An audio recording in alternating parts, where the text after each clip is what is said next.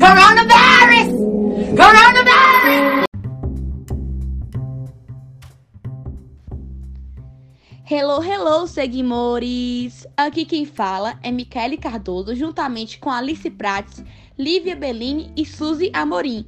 Viemos falar sobre um assunto muito polêmico, que é a importância dos organismos internacionais no combate à pandemia. Esse podcast tem oferecimento ao Colégio Oficina, associado com o projeto Oficina do Podcast, que abrange as áreas de linguagens e humanas. Sejam todos bem-vindos ao nosso bate-papo virtual e vamos começar!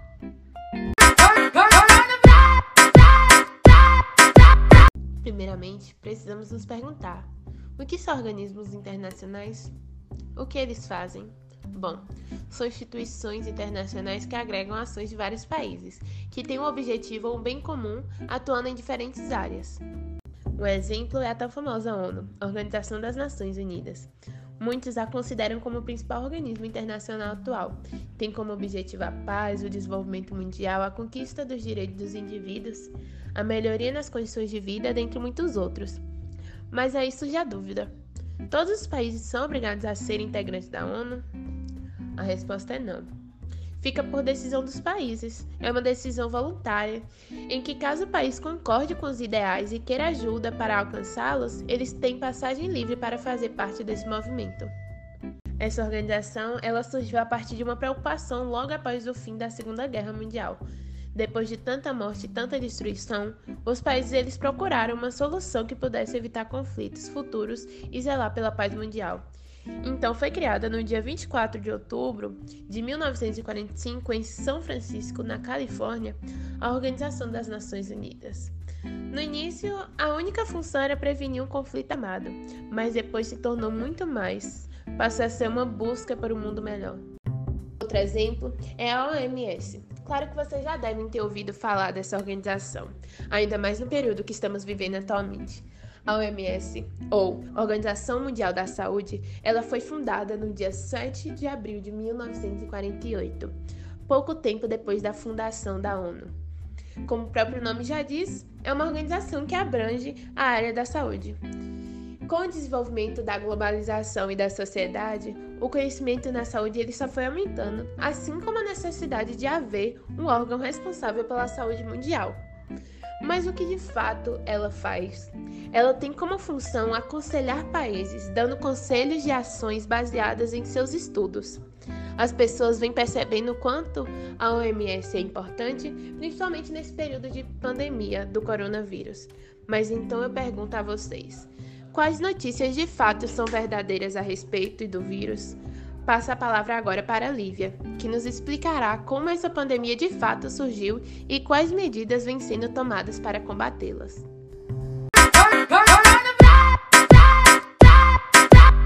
De tudo, temos que falar sobre a definição e as características da doença. O que é o coronavírus?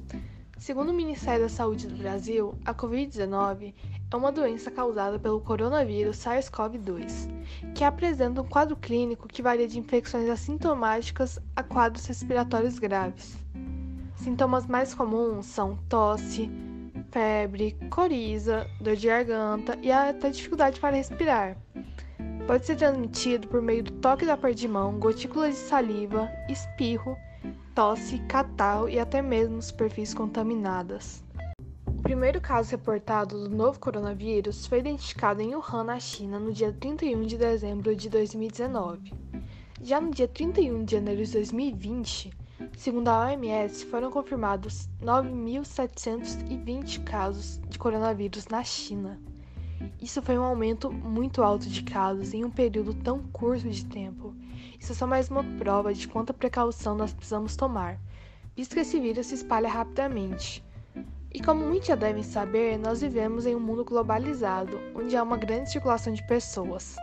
Então, rapidamente, o vírus se espalhou pelo mundo, tornando-se uma pandemia. O vírus surgiu de uma mutação de um coronavírus que vivia em animais selvagens e que passou a infectar agora humanos. Não se sabe ainda de que animal veio. Há muitas especulações, mas muitas pessoas acreditam que veio do morcego, por ele ser um grande portador do vírus.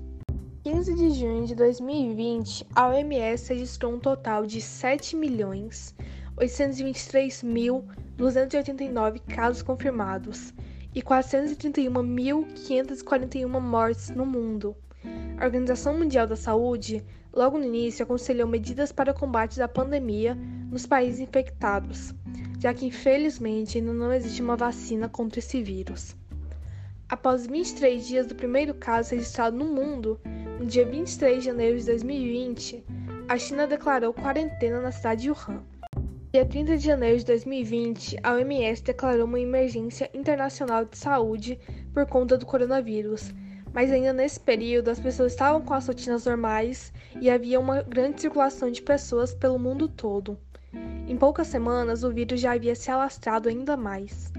No dia 11 de março, a organização declara uma pandemia.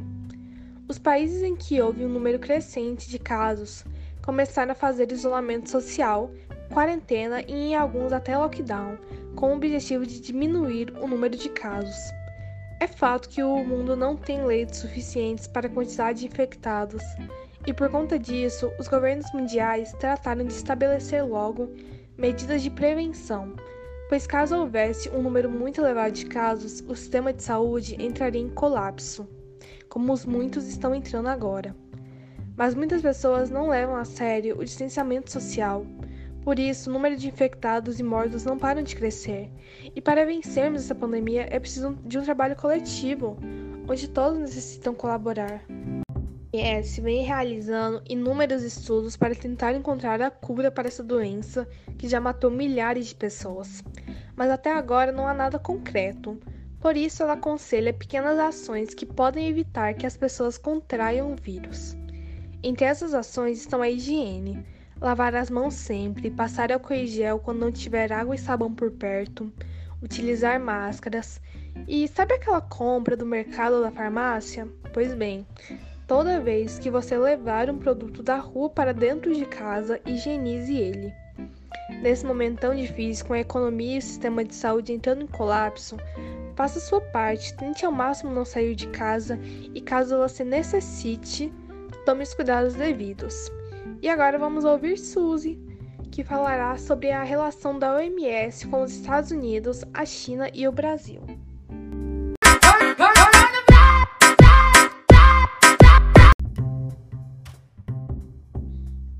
Existe um acordo de que os países membros devem contribuir financeiramente de maneira anual para o orçamento da OMS. Isso é feito de acordo com o PIB de cada país, ou seja, quanto maior o PIB, maior a contribuição financeira.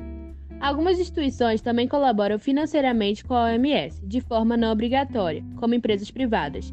O maior contribuinte nos anos de 2018 a 2019 era os Estados Unidos, que contribuíam com aproximadamente 14,67%.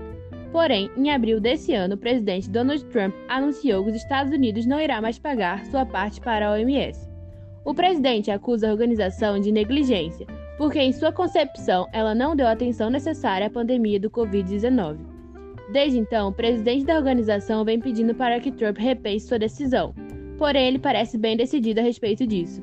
Muitos críticos vêm expondo sua opinião sobre essa situação, Dizem que essa conduta é uma forma do presidente contornar seu fracasso na condução do, do, país durante a pandemia, visto que os Estados Unidos é o país com mais casos confirmados e mais mortes. A China contribui com 38 milhões de dólares por ano com a OMS.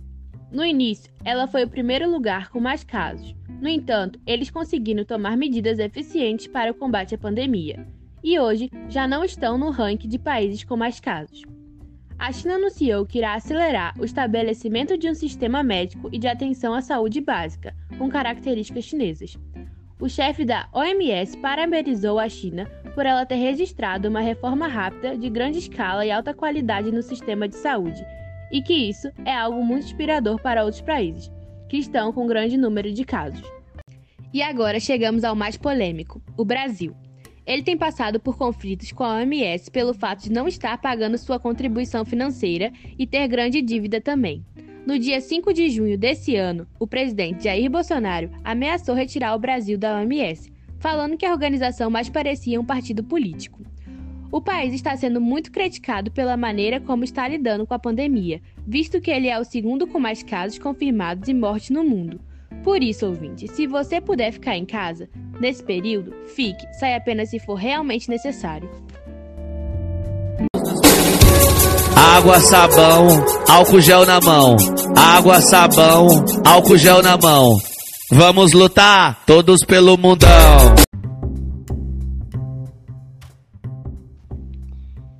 Então, pessoal, espero que vocês tenham gostado e aprendido sobre a importância dos organismos internacionais no combate à pandemia. Esse assunto é muito babado, não é mesmo?